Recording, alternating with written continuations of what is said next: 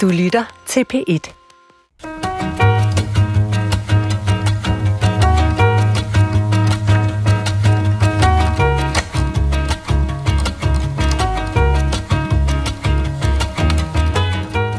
Well, a very, very heavy, uh, heavy debatation tonight. We had a very Darrison, but let's go to Terrace Tyson, let's the bit, the head of the pit.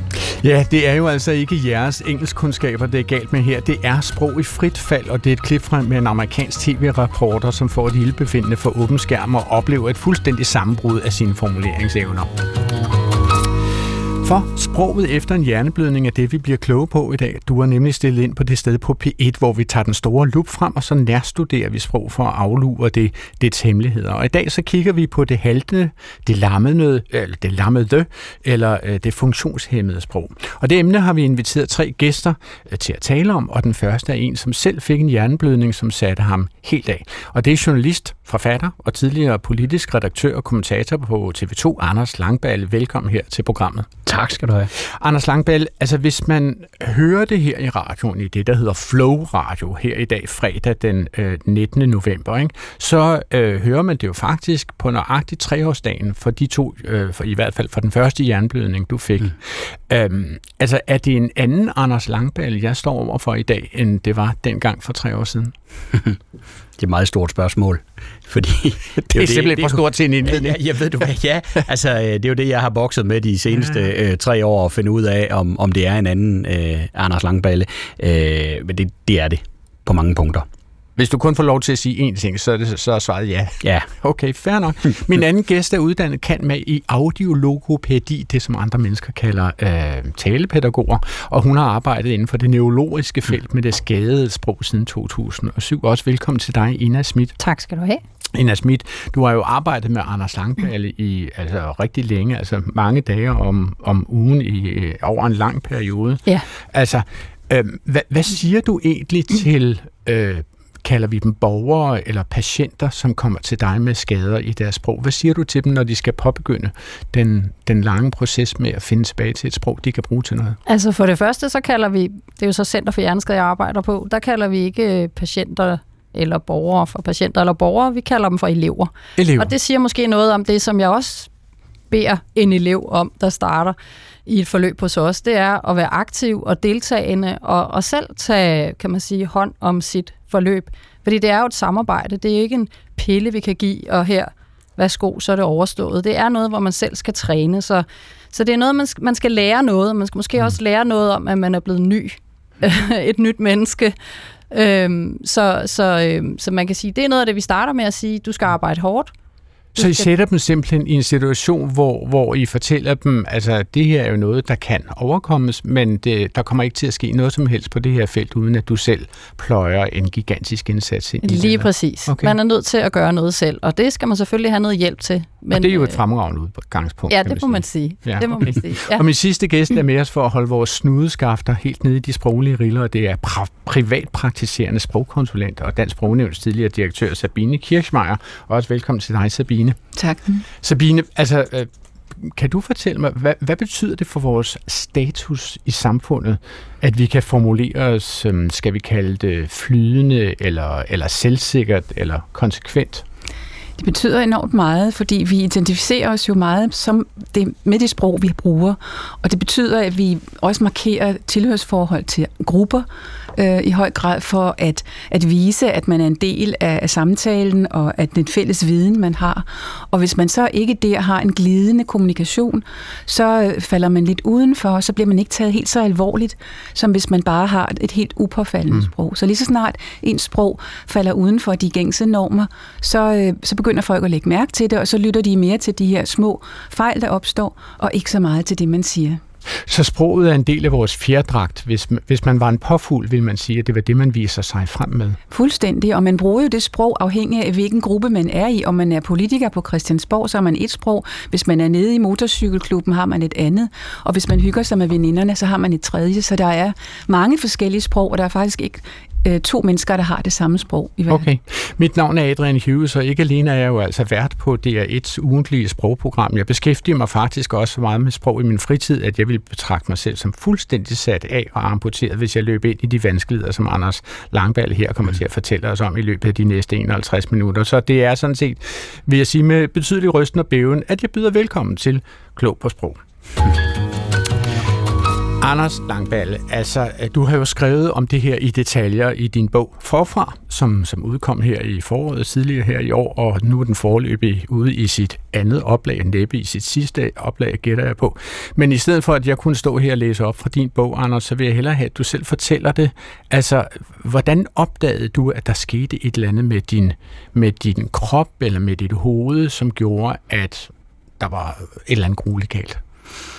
Altså op til blodproppen, øh, som, som så ramte mig for præcis tre år siden, øh, der, der var jeg meget, meget stresset og presset og, og, og kunne ikke overskue noget som helst. Og, men, men da, da, da proppen rammede, ramte, ramte i, i hovedet, øh, der sad jeg til en arbejdsfrokost. Øh, jeg tog ud efter en kop kaffe, som stod på bordet foran mig. Øh, og så havde jeg en oplevelse af, at min hånd gik tværs igennem den der hvide øh, porcelænskop, øh, og så forsvandt jeg. Øh, og det var jo fordi, altså jeg tror, at koppen stod der stadigvæk, da, mm. da, jeg, da jeg kom til mig selv øh, fem minutter efter sen, eller senere. Øh, så, så det var et billede, der var inde i mit hoved, at hånden gik igennem, og så, så, sådan oplevede jeg det. Og det, da jeg så øh, lidt efter... Øh, kom til mig selv, ja, så stod der to øh, ambulanceredere i lokalet, og så var jeg helt rundt på gulvet. Okay. Og der er ikke sket noget, du kan huske imellem situationen med koppen og ambulanceredderne? Altså, der må simpelthen være nogle af dine kolleger eller dine, dine mødedeltagere, som har ringet 112? De, de ringede 112, og, ja. øh, og, og, og da jeg så ligesom kom til mig selv, så var min første indskydelse, det var at, øh, at, at, at undskylde, at, at jeg havde ødelagt mødet. Ja. Øh, det var et ægte møde. Og, brrr, og, det var med øh, nogle politikere og nogle kolleger. Ja, det, det er præcis. Ja, og nogle spindoktorer og sådan nogle. Det var lige nøjagtigt. Så, så, øh, og så, så skulle jeg ud på den der, i den der ambulance øh, og skulle på, på Rigshospitalet. Og mens jeg lå der, så var min første indskydelse, at jeg skulle videre, fordi jeg havde en aftale på Christiansborg halv mm. tre. Øh, så din prioritet var stadigvæk arbejde? Fuldstændig, fuldstændig. Ja. Og jeg synes sådan set, at de stillede irriterende spørgsmål, og når, de så, når jeg så skulle svare på deres irriterende spørgsmål, så sagde jeg jo noget, noget vås, som ikke Hva, var Og hvad var det for noget vås, Anders? Jamen, jeg kan for eksempel huske, at øh, de spurgte mig nogle gange, hvad mine børn hed. Ja. Og jeg svarede, øh, Christine og Christine. Og så begyndte jeg at sige, nej for fanden, det hedder de jo ikke. De hedder Christine og Christine. Jeg vidste jo godt, at jeg ikke har to børn, der hedder Christine. Nej, det men, ville være meget uopfindsomt, hvis man også kalder den anden. Men, men, men du ved, jeg, jeg kunne simpelthen ikke, og jeg var rasende over, at jeg du har en kunne, søn, der hedder jeg, Laurits. jeg, jeg havde Laurits. Jeg, ja. kunne ikke, jeg, kunne ikke, jeg kunne ikke ramme det der. Okay. Øh, og så... Og så kan jeg jo huske, at, øh, at der var selvfølgelig var tryk på, øh, og jeg havde sådan en trang til at blande mig. Mm. Altså, de talte om, hvad de skulle gøre. De sagde, jeg, jeg kunne, ja, der var noget, de sagde, de kunne, de kunne se noget ude i de fine kar, og skulle man suge, eller skulle man et eller andet. Og jeg synes, I kunne da spørge mig. Jeg ligger jo lige her, og jeg havde sådan set et møde en time senere, eller en halv time senere. Så det hastede altså, så det, det jeg skulle sådan set være... være øh, så, så det var den, jeg oplevede det øh, fuldstændig ude af, uden for virkeligheden. Ikke? Og de spørger dig også om, så ved de i hvert fald, at du har i det mindste et barn, som hedder Kirstine, ja. næppe to. Og så spørger de, spørger de dig om, hvor gammel Kirstine er, og du siger, at Kirstine er hvor gammel? Ja, så siger hun er 19. Og straks så siger jeg, øh, nej for fanden, hun er 19. Hun var 9. Ja. Altså, øh, altså så, så det var sådan, så det var nogle af de der, men jeg, jeg havde jo ikke rigtig registreret, at der egentlig var noget ravruskende galt. Fordi jeg du var synes i gang ikke, med det var særligt problematisk? Nej, jeg skulle jo sådan set i gang med at passe mit arbejde. Ikke? Ja, øh, klart. Så lå jeg der, og så kom der øh, en, nyt, øh, en ny blodprop. Og, øh, og det og sker så, på Rigshospitalet og det sker heldigvis timer på, efter? Præcis, og det sker heldigvis øh, på Rigshospitalet. Øh, og så var jeg væk igen, og så gik man i gang med, med en videre behandling. Øh, og der forsvandt mit sprog jo så fuldstændig. Og det, jeg skal forstå, Anders, det er, at den anden øh, hjerneblødning, du får, den er langt mere alvorlig og Ja. større end den første. Ja, Og du har sådan set kun overlevet den, fordi du selvfølgelig ikke helt tilfældigt, men du var altså på Rigshospitalet, da den ramte. Det var i hvert fald øh, øh, usandsynligt effektivt øh, behandling dengang. Den optræning, jeg fik, blandt andet nede på Center for Hjerneskade, har gjort, tror jeg, at, at jeg, jeg kan tale her. Okay. Altså ved du hvad, Anders, jeg, jeg synes lige, at vi skal øhm, spille sådan et enkelt lille klip. Altså du er jo hængt i, i alle medier øh, hele dit voksne liv, kan man sige. Nu spiller jeg lige et lille klip fra et tidspunkt, hvor du optræder i som Anders Langballe, kan man sige, i fuld vi gør. øh, jeg tror, det er fra 2017, og det er min speedsnakkende øh, gode ven og kollega øh, Clement Beren Kærsgaard, som har dig i debatten. Prøv lige at høre det her. Anders Langballe, jeg skulle til at sige, du, du bor på Christiansborg, det gør du ikke. Det er ikke meget galt. Du arbejder, ja, det er jo det. Øh, og, og velkommen til. Skal du fortælle mig, hvad er det for en udvikling, du har set i den periode, hvor du har fulgt det så tæt, som du gør? Jamen, jeg kan jo sagtens gen... Nu har jeg været på Borgen i, i 15 år som journalist, og jeg kan godt genkende, at hastigheden også i den periode er blevet hævet. Men jeg synes også, man kan genkende, at perfiditeten, altså angrebene på politiske modstandere, de er blevet sådan lidt grovere. Og jeg ved ikke om, hvad det skyldes. Altså, det er jo politikerne, der sender dem afsted mod mm. hinanden. Jeg tror, de sociale medier for eksempel har været med til at accelerere det, hvor man øh, fra partiernes side, fra politikernes side, arbejder meget professionelt med at undergrave sine politiske modstandere. Altså man kan jo sige, at der er nogle ord her, som jeg hæfter mig ved rent sprogligt, af perfiditet og accelerere. Øh, indgår de ord stadigvæk i, i dit aktive ordforråd? Ja, og når jeg kommer til at bruge dem, så skvatter jeg tit over dem, og så Nå. finder jeg nogle andre. Hvorfor? Øh, Hvorfor jamen, du fordi øh, de der... Øh, der, der er nogle ord, som jeg stadig har problemer med at, at, at ramme per Altså, for eksempel, altså der, der, der, er nogen, der er nogen ord... Altså, undskyld, mit, forsøgte du mit, lige at sige det ord, jeg havde sagt? Da du øh, sagde per? Ja.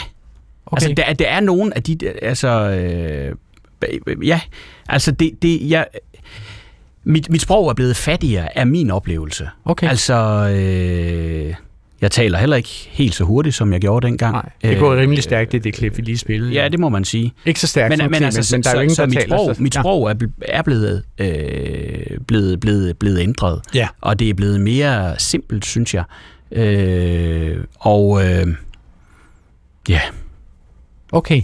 Jamen, Ina Schmidt, lad os lige prøve at få styr på mekanikken i det her, hvis man kan mm. tale om det på den måde. Ikke? Altså, øhm, hvad, hvad er det, der sker med Anders der på restauranten og senere hen på Rigshospitalet, når han får disse to hjerneblødninger? Altså, hvor er det i hans hjerne, at disse blødninger sætter ind? Jamen, de sidder jo så, når de rammer sproget, øh, så sidder de så i, i venstre side af hjernen. Vi har to hjernehalvdele, en højre og en venstre. Og i den venstre hos de fleste mennesker, der sidder øh, nogle sprogcentre. Øhm, for nogle få mennesker, der sidder det faktisk i, i højre side. Okay. Øhm, hvad hedder det? Så, så det er i hvert fald et tegn på, at, at det er her, at, øh, at du er ramt, så Anders. Det er, det er, det er lidt faktisk... væsentligt at sige, fordi nu siger du ja. faktisk, at det er en jernblødning, som Anders har haft, og der er forskel på at have en blodprop og en jernblødning. Nå. Hvad er det? Øhm, jamen, en hjerneblødning, der kan man sige, der går hul på et kar op i hjernen, et, et blodkar, hvor blodet så, kan man sige, løber ud i hjernen. Og så kommer der selvfølgelig ikke blod til de områder, der skal være, men der kommer også en enorm stor hævelse, fordi at, at blodet ligesom staser op. Øh, I Anders' tilfælde, der er det en blodprop, det vil sige, der kommer et øh, noget, der har revet sig løs i åren, som går op og sætter sig fast i i en blodår i hjernen, altså så blodet ikke kan passere. kolesterol eller sådan Det kunne det for eksempel være, ja. Okay. Det er det typisk. Ja. øhm, hvad hedder det? Og, og, og så øh, stopper forsyningen så ud til et område, og så løber blodet jo bare et andet sted hen. Øhm, så der er forskel på de to ting. Øhm, så det var egentlig bare for lige at korrigere det. Okay. men, men, men det du siger er jo også, Ina, ja, du ja. siger jo også, at det, ja. det er helt fysisk, at man sådan set med en eller anden form for apparat, en scanner eller hvad det nu måtte være, kan se nøjagtigt, hvor i hjernen sprogcentret er. Ja, det kan man, det kan, det kan man, det kan man jo se på en scanning, hvor, hvor, og hvor skaden er. Og, og så kan man jo Anders høre på Anders, og det er også derfor, at når han bliver bedt om at sige noget, så er det fordi, man prøver at finde ud af, om han har fået en blodprop i hjernen eller en, en blødning. Hmm. Øhm, så, men det, der så sker rent sprogligt, det er jo, at, at det her center ikke fungerer helt optimalt, og nu er det sådan et akut tidspunkt. Øhm, og det er ikke ens betyder med, at det vil blive ved med at fungere sådan her efter øh, blodproppen, men det er den, en akutte fase her. Øh, og så øh, sker der det, at man ikke kan finde de ord, man gerne vil sige, eller man siger nogle andre ord, end man tror, man siger. Når du siger, du tror, du siger 9, så siger du 19. Og så siger du det igen, fordi du ved, du siger det, du siger, og så hører du dig selv sige noget andet. Der er også nogen, der ikke hører, hvad de selv siger. Øhm, eller så, ikke så, kan så høre, grund... hvad de selv siger, eller forstå, ja. hvad de selv så, siger. Så grundlæggende, altså hvis, hvis ja. vi nu skal anskue hjernen som en computer, altså ja. hvor mange USB-stik ind i den computer er der? Altså hvor, hvor meget skal hjernen kunne for at have styr på sit sprogcenter? Jamen den skal jo kunne utrolig meget, og det er jo også, altså vi har jo milliarder af, af hjerneceller, der, der, der kører sammen i et i et, hvad hedder det, et system, øh, og alting er afhængig af hinanden.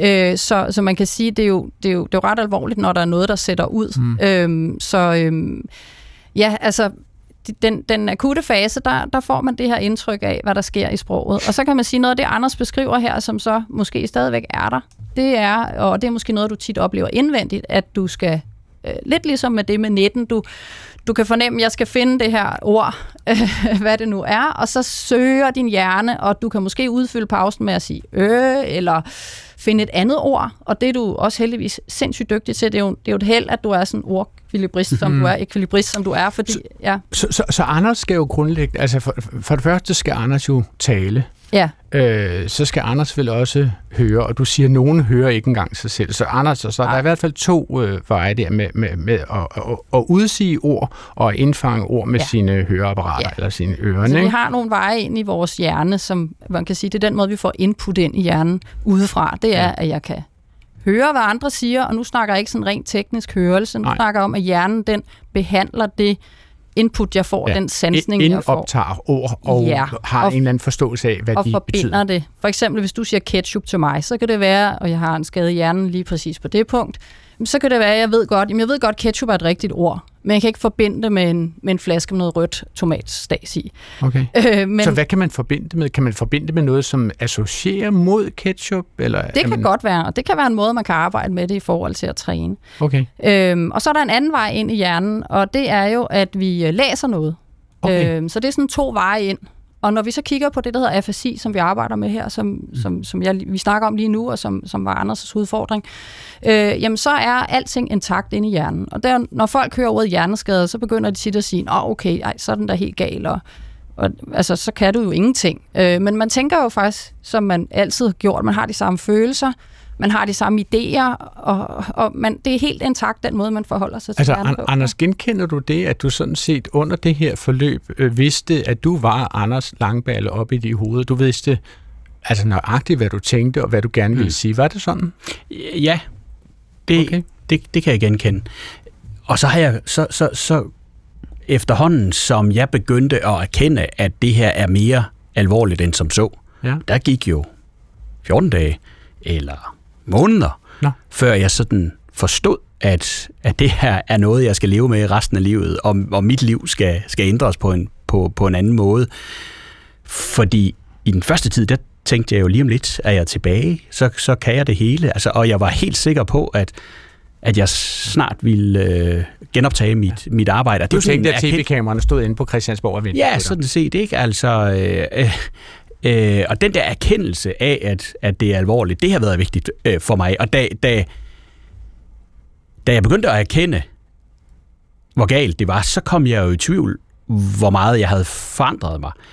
Og den tvivl er der jo stadigvæk. Altså, jeg ved jo, jeg har tabt noget i hjernen, men hvor meget har jeg tabt? Øh, og, og hvad var egentlig udgangspunktet?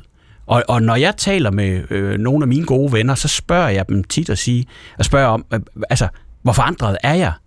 Jamen, du er jo ikke forandret. Og så begynder jeg at tænke, jamen, er det bare noget, I siger, fordi det er nok det rareste at få at vide?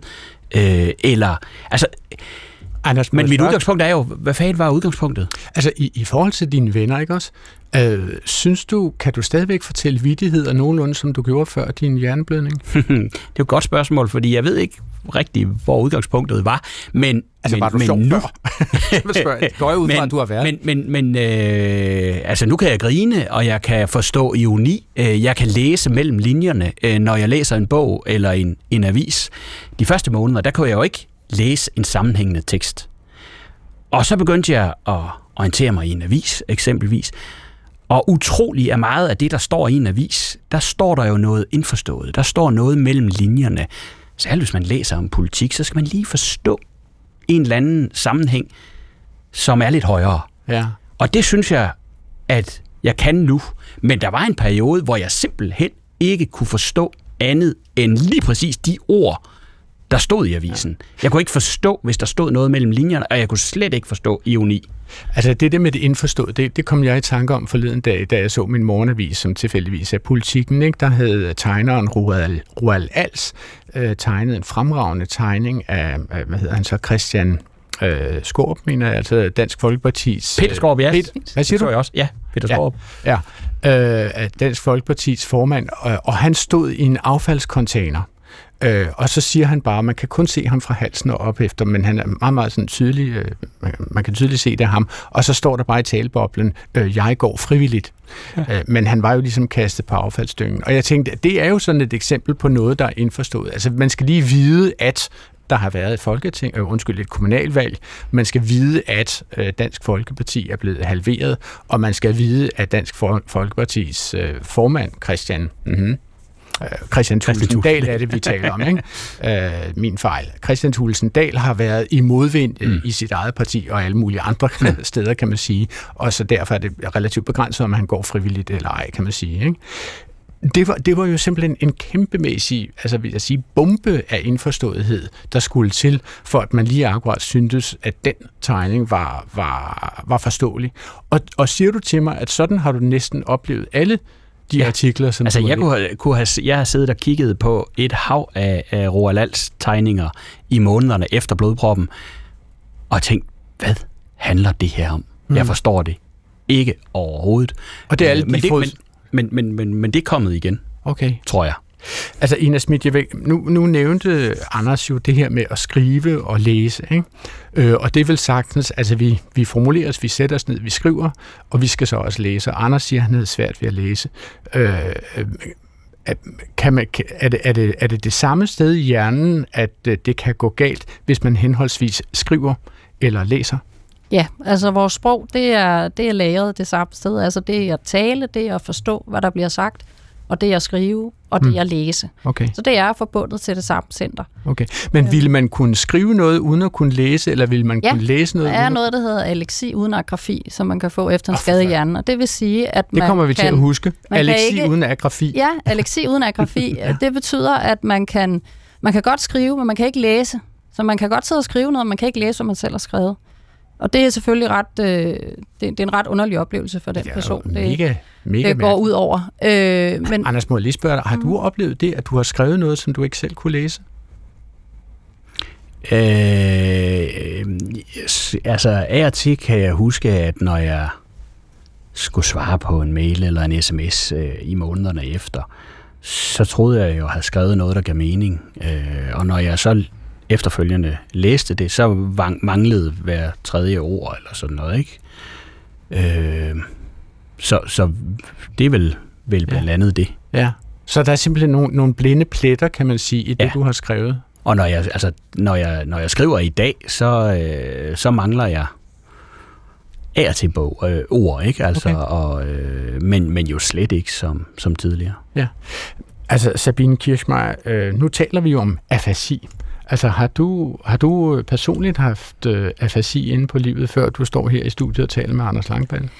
Ja, det har jeg. Jeg har haft øh, i hvert fald to oplevelser. Det ene min familie, en onkel, som, øh, som også fik en blodprop, og som helt mistede sproget, og han blev frygtelig bange. Mm-hmm. Øh, og han, han boede i Tyskland og havde været i krigen, og de der krigsoplevelser, øh, de kom sådan op i ham.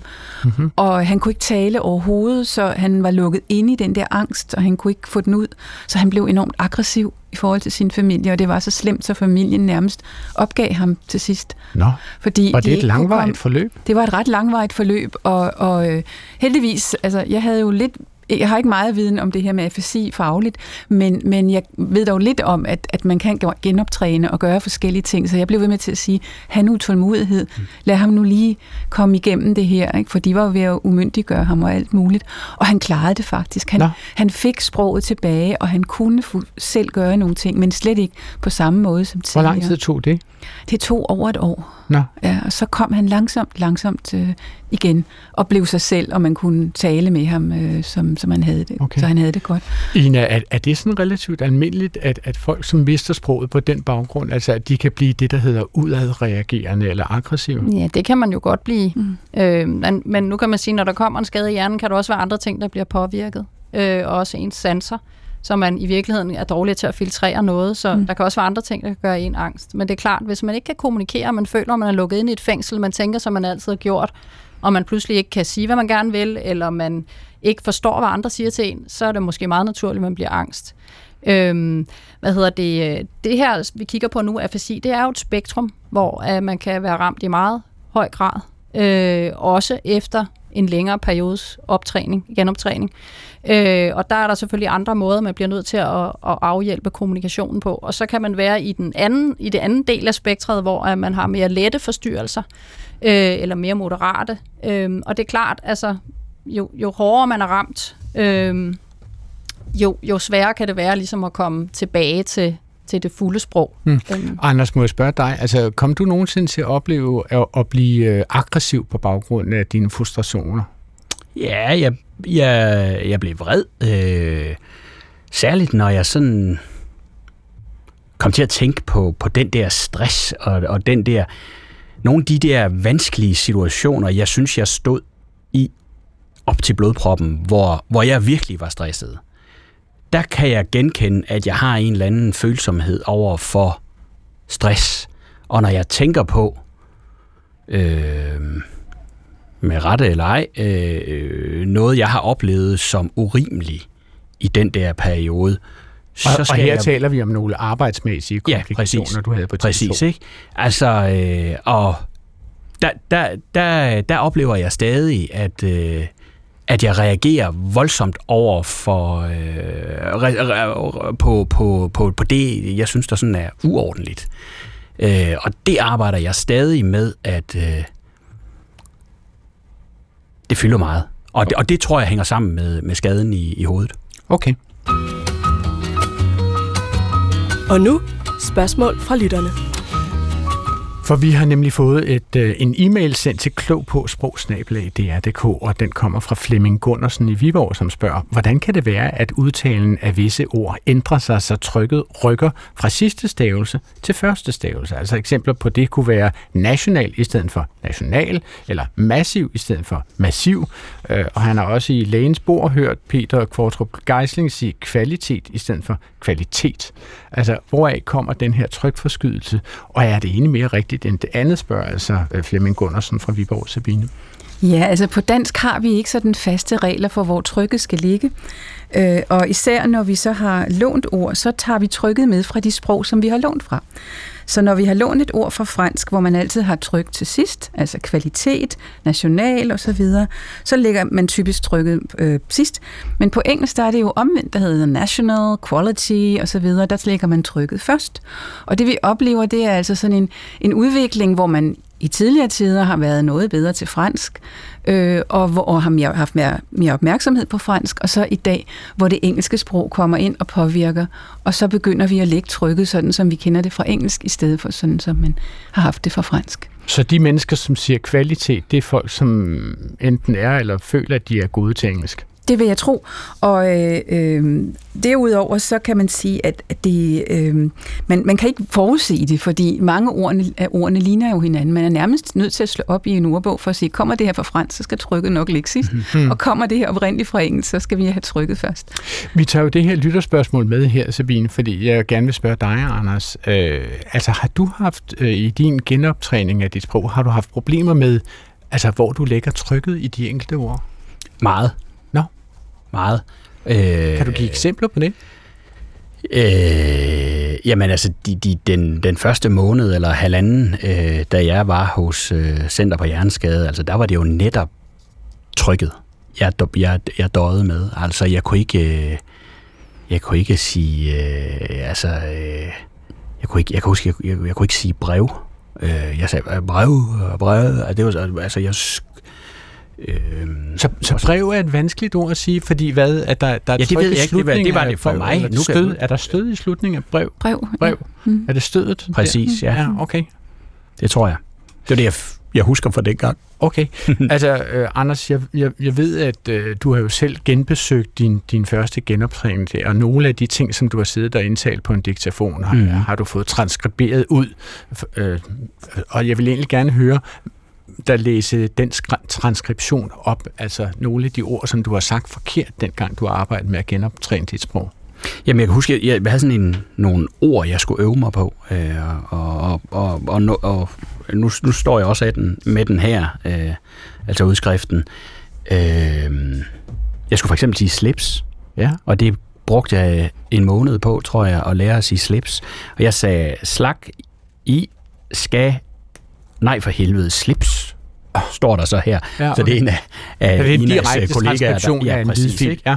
Øh, jeg skal også sige frimærke, og det boksede jeg også med et frimær, mær, frimære med et fri, med et frimærke, står der så her. Ikke? Tunge, en tang, en to, tot, en tår, tår, en tunge, en tunge. Kødben. Altså, altså Ina, må jeg lige spørge, altså det virker jo, lyder jo simpelthen så svært det her. Altså hvordan lærer man en elev, som du siger, I kalder jeres øh, de mennesker, jeg arbejder med. Hvordan lærer man en elev som Anders at sige enten frimærke, tunge eller slips? For det første, så starter man jo med at, at dele nogle ord op, og nu kan man sige, at jeg tror, det her det er en del af en test, så derfor er det nogle svære ord, du har startet med der, Anders. Øh, hvad hedder jamen, det? Jamen, så, så, det, så det der med, at der er nogle konsonantklynger, og, jamen, fordi at du har, øh, du har to konsonanter, SL, sl, Okay, Den kan måske svært. være, jamen det kommer lidt an på, altså nu kan man sige, der i de tilfælde kan der være lidt øh, noget, der hedder apraksi ind over taleapraksi, som kan man sige er sådan en, en forstyrrelse af de viljestyrede øh, bevægelser af, af tunge og artikula- artikulatorerne. Ikke? Altså, at når jeg sender et signal om, at du vil have tunge derhen for at lave S og L, jamen så, så kan det være, at, og det er også derfor nogle af de eksempler, du kommer med her, jamen så får du faktisk lavet nogle andre lyde. Mm. Øhm, så man kan sige, at en vej at gå, det er, at man sætter tempoet væsentligt ned, øh, og at man så måske har netop nogle ord, som er nemmere at starte med, så man simpelthen skal prøve at træne og sige. Øh, og det kan også være en hjælp at have tingene skrevet ned, eller man finder ud af, hvor skal trykket være på det her ord. Men, men øh, og, det, og så, så er det væsentligt at sige, det er jo ikke fordi, man så skal træne alle ord, man skal kunne, fordi de her ord har jo en afsmittende effekt. Så når vi begynder at træne et sæt af ord, jamen, så har de en afsmittende effekt på nogle andre ord, som er koblet til dem. Så hvis vi træner hund, så vil de have en afsmittende effekt på kat, for eksempel, fordi mm-hmm. de er ligesom grupperet i det samme område af, af, vores, øh, af vores hjerne i forhold til, hvor vi har vores ord placeret. Betyder det, at man simpelthen tager nogle ord i grupper og siger, at disse her ord vil, vil eleven nok associere til at have liggende i den samme, den samme skuffe i sin sproglige kommode? Hvis det, det kan man gøre, ellers så kan man altså træne løs. Nu kan det være fint at tage nogle, nogle ord, der er relevante for det her menneske i forhold til deres arbejde og deres liv. Men, men altså, man ved, at det har en afsmittende effekt, så, så ja. Øhm, og så kan man sige, at det her det er sådan en meget teknisk ting at træne. Hvordan får vi sagt de her øh, bogstavlyde? Hvordan får vi sagt dem helt rigtigt? Øhm, og så vil jeg så sige, at, at der er heldigvis også, altså vores hjerne hjælper os lidt i starten, fordi hvis man har fået en skade, så efter de første, eller i de første tre måneder, der gør hjernen noget selv. Der, der har den ligesom det, der hedder en spontan remission, det vil sige, at den kommer sig lidt af sig selv. Og så er det jo fint. Så den, den, den, den kører på en eller anden form for autopilot lige i begyndelsen? Ja, den begynder selv at, øh, den skal selv mm. begynde at omorganisere. Der kan også være nogle hævelser inde i hjernen, der ligesom falder. Så det er også derfor, at mange oplever, at der lige pludselig kommer et enormt, øh, øh, hvad hedder det, der kommer, øh, der kommer virkelig øh, fremgang efter, efter de her øh, tre måneder, at der lige pludselig er sket noget. Altså fordi hjernen simpelthen har stået og rumlet inde i skabet, øh, og bare sådan ja, kørt, kørt sine egne restitutionsprogrammer. Præcis. Så man kan sige, de første tre måneder, det er det, hjernen gør. Det er også derfor, når du siger, at du lige vågner op der, kan du ingenting sige, og, og, og, og har en oplevelse af, at, at det hele er lukket ned. Og så kommer noget af det selv. Mm. Så, så det er jo fint nok at stå og tage credit for genoptræning, vil jeg sige. Men, men de første tre mm. måneder skal man altså lige vide, at øh, der bliver der altså skubbet på. Men efter de tre måneder, så skal man altså i gang. Så skal man, så skal man i gang og arbejde hårdt. Du lytter til Klog på Sprog, hvor vi gennemlyser sproget fra alle vinkler. I dag så kigger vi jo altså på, hvad der sker, når sproget pludselig forsvinder øh, efter en blodprop eller en hjerneblødning eller begge dele. Jeg har besøg af journalist og forfatter Anders Langballe, som fik to hvad siger jeg så, jernblødning eller blodpropper. blodpropper, blodpropper for tre år siden, og er talepædagog Ina Schmidt, og er Dansk Sprognævns tidligere direktør Sabine Kirschmeier. Altså, øh, Anders Langballe, du fortalte tidligere, at en af de ting, som du var, øh, synes var aller, aller vanskeligst, det var det der med de forudsætninger, som ligger i en kommunikation. Altså, der er en hel masse ting uden for kommunikationen, som forudsættes bekendt, når vi taler med hinanden. Øhm, hvad, hvad gjorde du for at, at komme ind i de forudsætninger igen? Altså, hvordan genoptræner man det? Altså at, at forstå sammenhængen? Ja. Eller, Ja, ja. Jamen, øh, Altså, handler det om at læse en hulens masse aviser? Eller? ja, det gjorde det ikke for mig, fordi der, der blev jeg godt nok træt. Altså, ret tidligt i, øh, eller i, i mit forløb, i mit genoptræningsforløb, der, der, øh, der begyndte vi jo, det var Ina, der, der var læreren, øh, der havde vi sådan nogle øh, diskussionsgrupper, hvor vi skulle øh, samtale om småting. Øh, det gjorde mig virkelig nervøs. Øh, fordi Hvorfor det? man, for, fordi jeg, jeg følte, at, øh, at jeg blottede mig, når jeg ikke kunne forklare det, jeg gerne vil forklare. Øh, og jeg tror nøjagtigt den samme oplevelse, øh, mine gode øh, medelever øh, havde. Ikke? Øh, og når jeg sådan øh, kom ud i samfundet og mødte politikere eller, eller andre, som jeg havde en relation til gennem mit arbejde, og de så spurgte mig til, øh, Nå, hvordan læser du så den politiske situation? Det er sådan noget, politikere altid spørger øh, sådan en som mig, da jeg var aktiv journalist. Øh, så var jeg jo simpelthen så nervøs for at, at blotte mig ved ikke at, altså ved at sige noget, som, som ramte skævt, eller sådan mm. noget, ikke? Øh, og så, så, øh, så jeg, jeg, jeg forsøgte jo at, at, at blande mig hister her, når der var nogen, der ville tale med mig, men jeg trak mig også meget, meget hurtigt, fordi jeg blev følte mig selv øh, utilstrækkelig øh, mm-hmm. i sådan en samtale. Altså nu nævner du jo en samtalegruppe, og, og øh, vi har været på nettet i går, og på Institut for Kommunikation og Handicap, så har de nogle samtalegrupper for folk, som har fået afasi, for at lære dem sproget igen. Og nu kan I høre et lille klip fra en øh, elev, skal jeg muligvis sige, som øh, hedder Lene, som deltager i samtalekonceptet. Jeg skal være ærlig at sige, jeg ved faktisk ikke helt præcist, hvor i sit forløb Lene er, når hun øh, siger det følgende. Øh, først så kunne man ikke så meget, og så man bedre, og alle, man lærte, folk er, er, har de samme ting som vores. Vi er, øh, vi er syv os, og så en, vores mænder og damer, og øh, de to andre, der er med os. Og de, vi er sammen, alle sammen. Og vi kunne lide det. Og normalt kan vi ikke være sammen med folk. Men dem her, dem kender vi jo. Altså det, som, som Lene her siger, når hun siger mænder og damer, det her er på YouTube, og det bliver oversat med undertekster, ikke?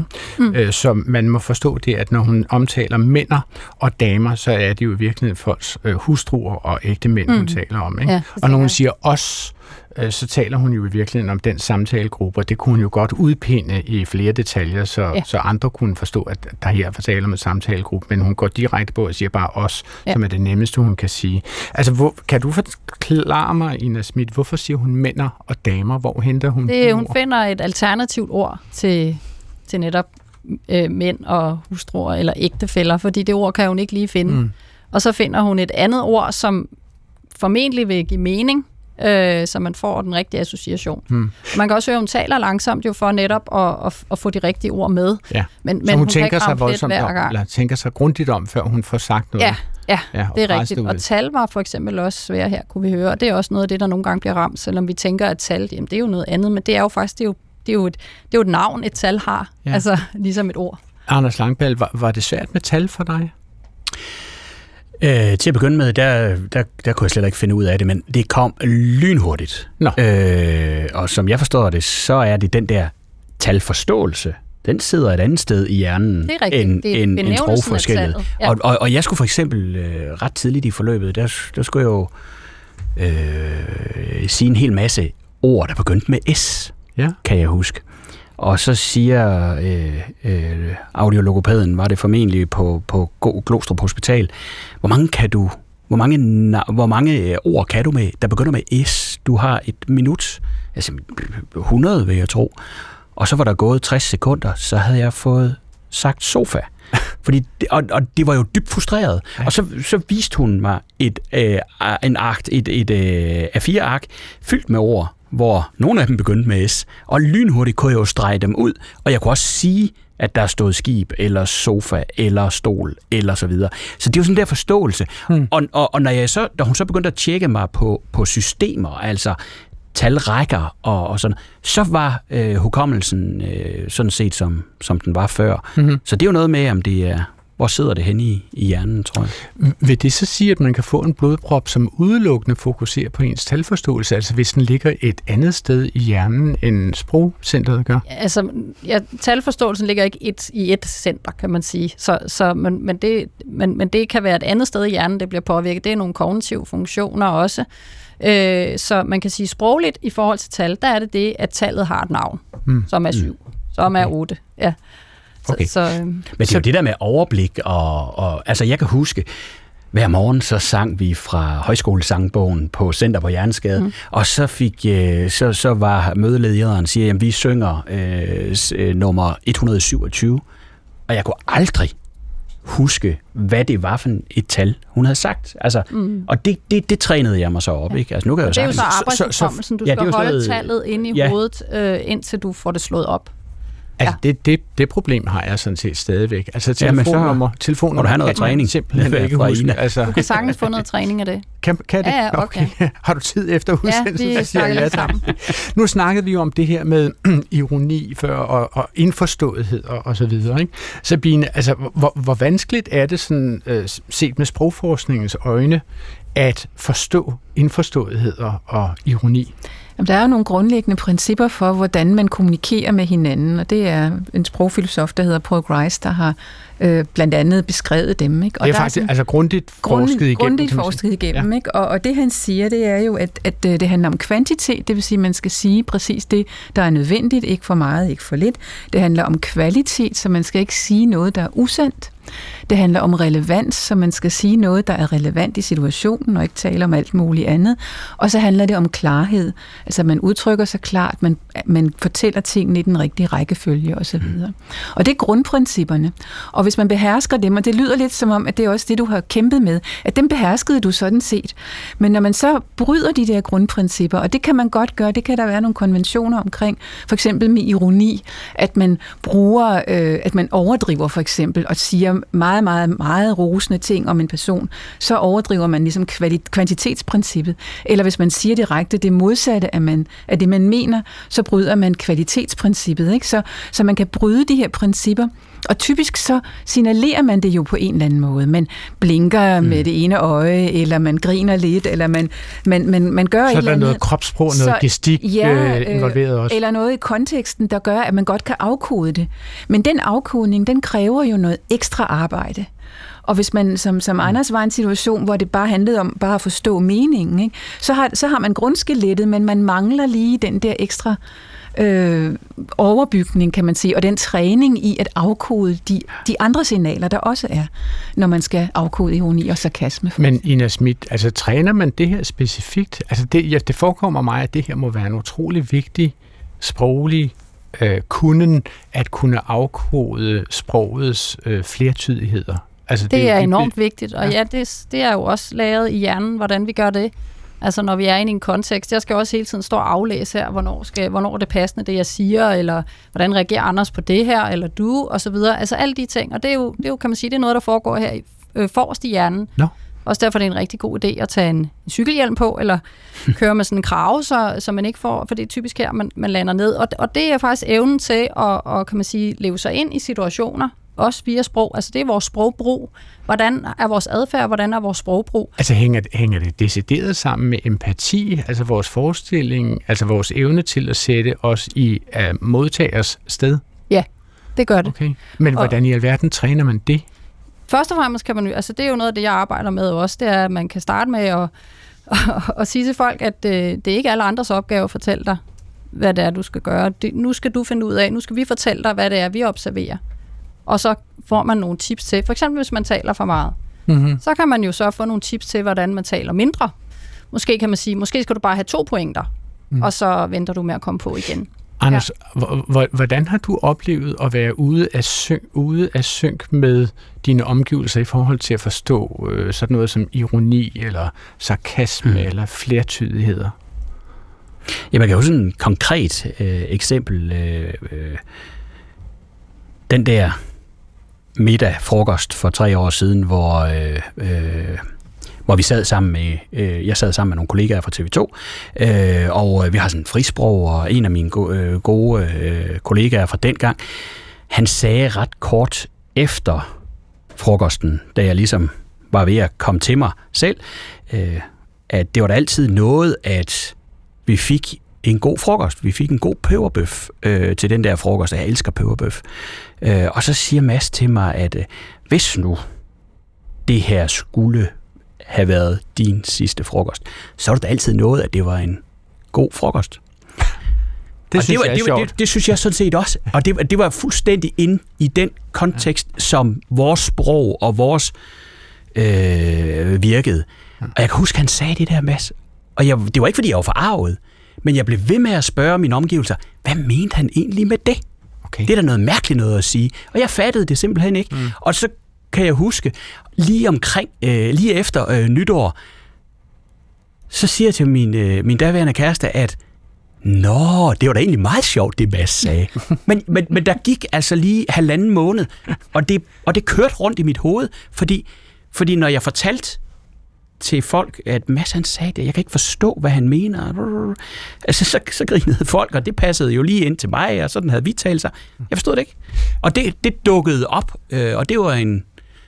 Der begyndte jeg ligesom at, at, at lære noget og, og forstå på en anden måde igen. Ja. Eller på den Anders, nu er jeg simpelthen nødt til at kigge dig direkte ind i dine blå øjne og spørge, forstår du vidtigheden, når jeg siger, bortset fra det, fru Kennedy, øh, hvordan var vejret i Dallas den dag?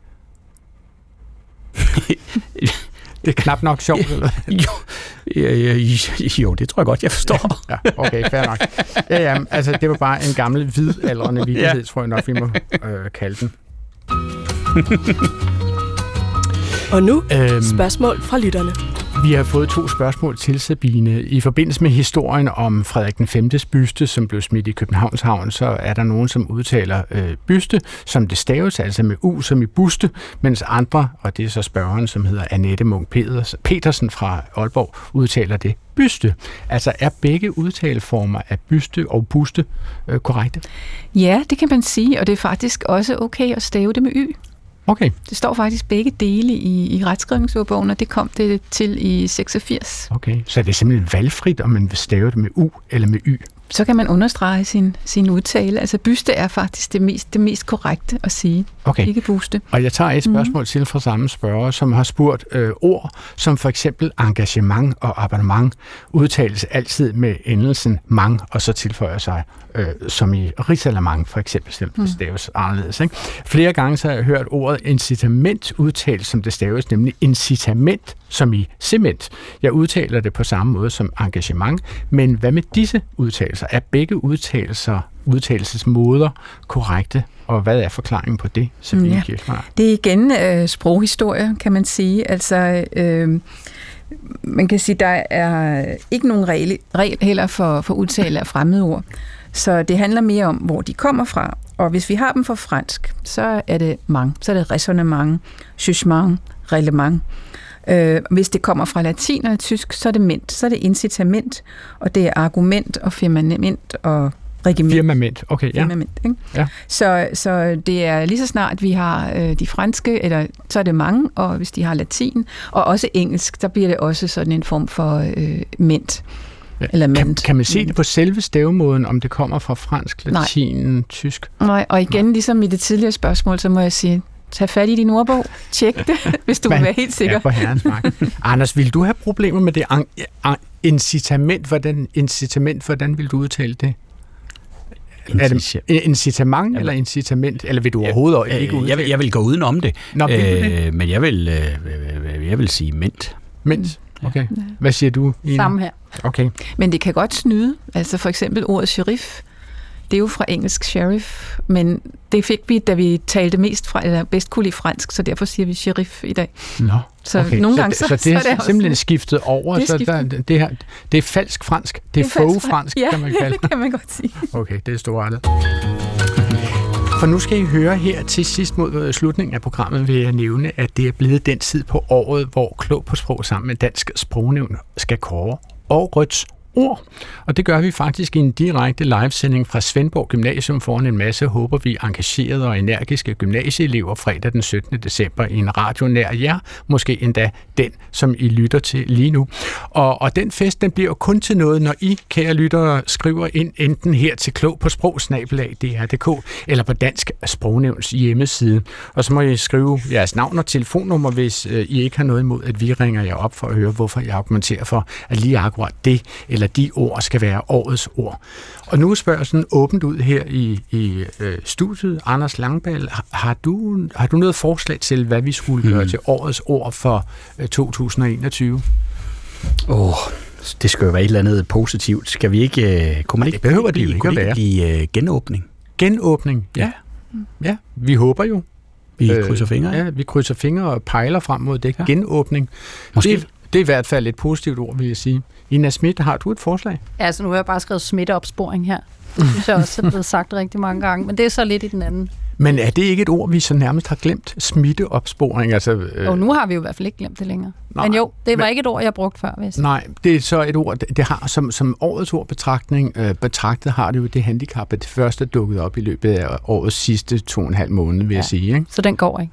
Det, det er jeg ikke sikker på. At den, altså, det vil jo blive afgjort af en jury på Svendborg Gymnasium, altså den øh, 17. december. Hvad tænker du om det, Sabine Kirschmeier? Har du nogle forslag til årets ord? Ej, jeg synes, genåbning er rigtig godt. Det er noget, der signalerer virkelig noget fremadskuende og, og en god fremtid, så det, det, vil jeg, det vil jeg klart stemme på, hvis det var mig, der sad i juryen. Altså, jeg kiggede lidt på Dansk Sprognævns hjemmeside, og der er jo allerede nogle ord, som er blevet indstiftet til hjemmesiden i Dansk Sprognævn, og der er jo et, det ord, som hedder cancel-kultur. Mm. Hvad tænker du om det, Anders? Cancel-kultur?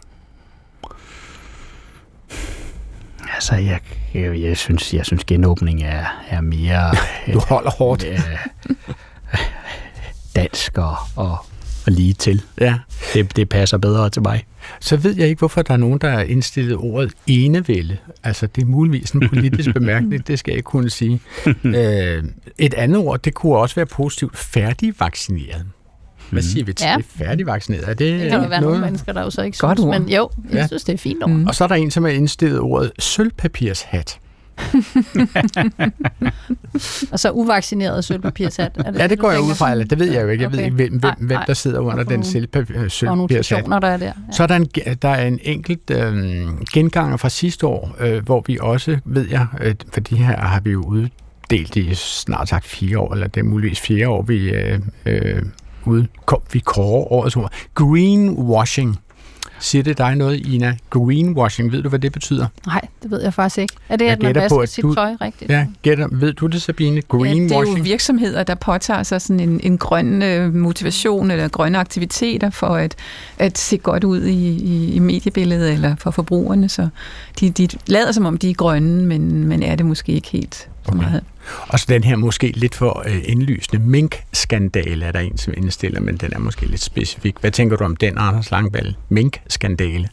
Ja, det er også sådan et... Øh, ja, men jeg, jeg, jeg, nu, nu kom den der genåbning sådan nogenlunde impulsivt, impulsivt til Ja, mig. Og det, så, ja, den der, jeg sagde, skandale og minkskandale, nej, det bliver sådan noget. Det er sådan et, det er sådan et politikerord, det er sådan et, øh, det er sådan noget, øh, det er sådan noget, der skal gøre noget, nogen til skyldige og sådan noget. Jeg, nej, jeg, det, det synes jeg heller ikke. Mm. Ja. Det er også tit sådan, vi tænker, når vi, når, dengang jeg sad i juryen, at, at det handler ikke om at hænge nogen ud på den Ja, der det er det måde. ikke. Mm. Det handler om at finde et ord, der virkelig sådan kan skabe fællesskaber, indkapsle det, der er sket i året, øh, og, Og- og sige, alle tænker tilbage til det og siger, yes, det var sådan, det år var. Ja. Ja. Jeg mener, øh, hvis ellers min hukommelse servicerer mig rigtigt, så mener jeg, at det sidste år var samfundssind, mm-hmm. Mhm. Ja, som blev til årets ord. Ja. Og det, øh, det, var, det var der faktisk, det var, der var nogen, der synes det var kontroversielt. Altså at sige, at samfundssind var årets ord, fordi de synes, at vi havde lagt os lidt for meget og lidt for trygt i Mette Frederiksens øh, indkøbskur og havde fodret den hendes øh, dun, eller hvad det var. Øh, Anders Langberg, jeg går ud fra, at den her bog, som du har skrevet forfra, som nu forløb er ude i andet oplag, er du ude på en foredragsturné med den? Altså møder du også dit publikum med ja. den her bog under armen? Jeg er faktisk en, en del rundt i landet, både på medier og, øh, og, og hvad hedder det, foreninger og virksomheder. Så, så det, det er meget godt, og det er fantastisk uh, træning. Mm. Det var det, jeg sad og trænede med Ina for to og et halvt år siden, det der med Stille sig op for en hel masse og sige noget, og jeg kunne... Noget, ja. ja. Og det er jo virkelig en tankevækkende bog. Ja, det er det. Det er det virkelig og, for alle, og, synes jeg. Øh, og du arbejder jo ikke længere som politisk redaktør og øh, politisk kommentator på TV2. Hvor er det, du arbejder henne nu, Anders? Ja, nu arbejder jeg hos øh, Dansk Ejendomsmælerforening. Det er sådan en brancheorganisation. Okay. Øh, øh, for ejendomsmalere. Øh, der er tryk på, øh, og, øh, og der arbejder vi også lidt med kulturen i den branche, og det synes jeg giver mening. Okay, godt. Jeg ønsker dig held og lykke med dit fortsatte arbejde med sproget, Anders. Og så siger jeg, at med, med de ord, så er Klog på Sprog jo i dag færdig med at dykke ned i det sprog, som man skal kæmpe sig tilbage til efter en blodprop. Journalist og forfatter Anders Langballes bog Forfra er nu ude i andet og næppe sidste oplag. Tak for din medvirken her i dag, Anders. Og også tak til talepædagog Ina Schmidt og til Dansk Sprognævns tidligere direktør Sabine Kirchmeier. Programmet her er tilrettelagt af Anna Sonja Brun og Svala Sigfusa, og for teknikken stod i dag øh, Steffen Klint. Det hele blev præsenteret af mig, Adrian Hughes. Husk at sende os spørgsmål og kommentarer på klog på sprogsnabelag.dr.dk. Vi er tilbage i næste uge op til middagsradioavisen, og så kan det her program selvfølgelig lyttes, genlyttes og omlyttes for at pine alle pointerne ud af det på podcast overalt i det kendte univers på genhør. Gå på opdagelse i alle DR's podcast og radioprogrammer. I appen DR Lyd.